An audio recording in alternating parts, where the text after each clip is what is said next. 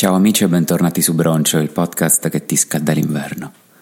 Eccoci qua nel 2020, scusate l'assenza, ma ero impegnato in un progetto più grande di me, un progetto che poi è fallito, quindi era meglio che avessi continuato a fare podcast. Insomma, sono tre anni che, che voglio fare un CD di Natale che unisca musica indie canzoni classiche di Natale, che poi detto così sembra una merenda che unisca leggerezza e golosità, ma non esiste un album così. In effetti per tre anni non sono mai riuscito a trovare il tempo per realizzare qualcosa, arrivavo sempre al 23 e il 24 dicembre che ancora devo registrare la canzone. Quest'anno ci sono messo un po' prima, inizio dicembre, e con molta difficoltà sono riuscito a far uscire tre singoloni, per me molto belli, tipo sulla base di Bellaria, tu scendi dalle stelle con l'autotune.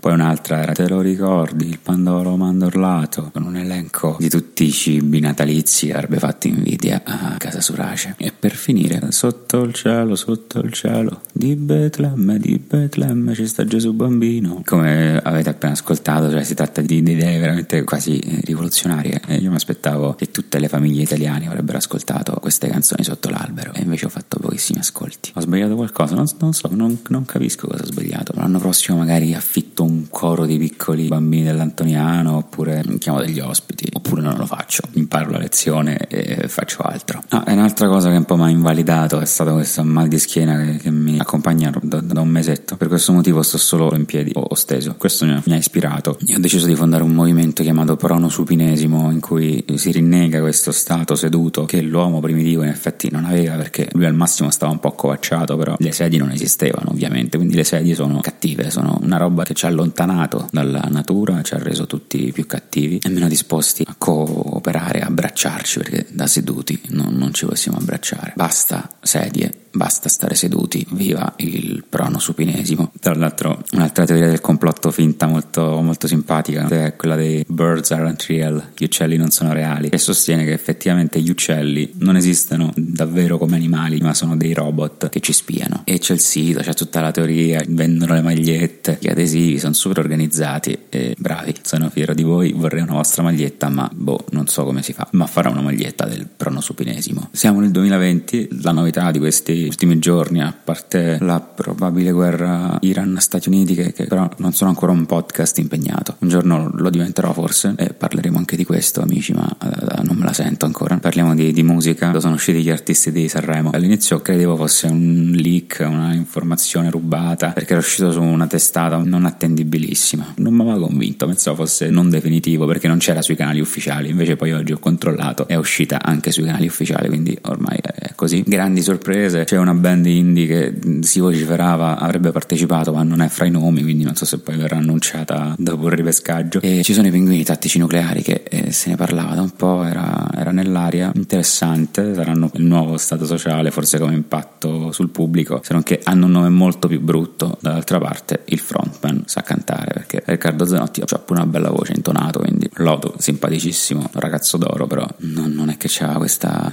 tecnica vocale così sopraffina. Saluto Lodo che ci ascolta e avevo anche proposto ai tempi di, di, fargli delle lezioni di canto, cioè non che poi io sia questo cantante neomelodico, però magari qualche esercizietto potevo consigliarglielo. Poi non so, cioè soliti nomi vecchi, un po' dei giovani, un po' dei giovani che non conosco io, perché Junior Collins o che sia. Ci sono dei vecchi che potevano essere più vecchi, non c'è nessuno tra i nomi che dici magari ah pensavo fosse morto, no, più o meno, cioè gente riesumata, sì, perché anche Masini è da un po' che non si sente, Zarrillo, ah, c'è questa cosa simpatica di Diodato e Levante che tecnicamente stavano insieme ma dovrebbero essersi lasciati, i nuovi Albano e Romina. E poi ci sono Pugh e Morgan, che sono due personaggi un po' particolari, un po' instabili, quindi magari volerà qualche insulto, se me ne ranno. Bugo, tra l'altro, è tipo il primo più indie di tutti, tipo, è sempre, è sempre esistito, non l'ho mai ascoltato, ma c'è sempre stato, è sempre un po' una figura di riferimento nella scena indipendente. E niente, siamo nel 2020, ho un sacco di argomenti arretrati di cui parlare, ci saranno delle, delle novità quest'anno e altro grande riferimento di questo 2020 sarà Metti il biondo, o il biondo Metti, è un ragazzino di 11 anni che viene da Angri e fa questi video in cui parla come un sessantenne, fa troppo ridere, poi c'ha l'accento campano e, e manda la voce nel naso, vorrei imparare a parlare come lui, adesso non sono capace, non posso imitarvelo, ma vi prometto che alla fine di questo 2020 parlerò come Metti il biondo, se non lo conoscete andatevi a guardare i video.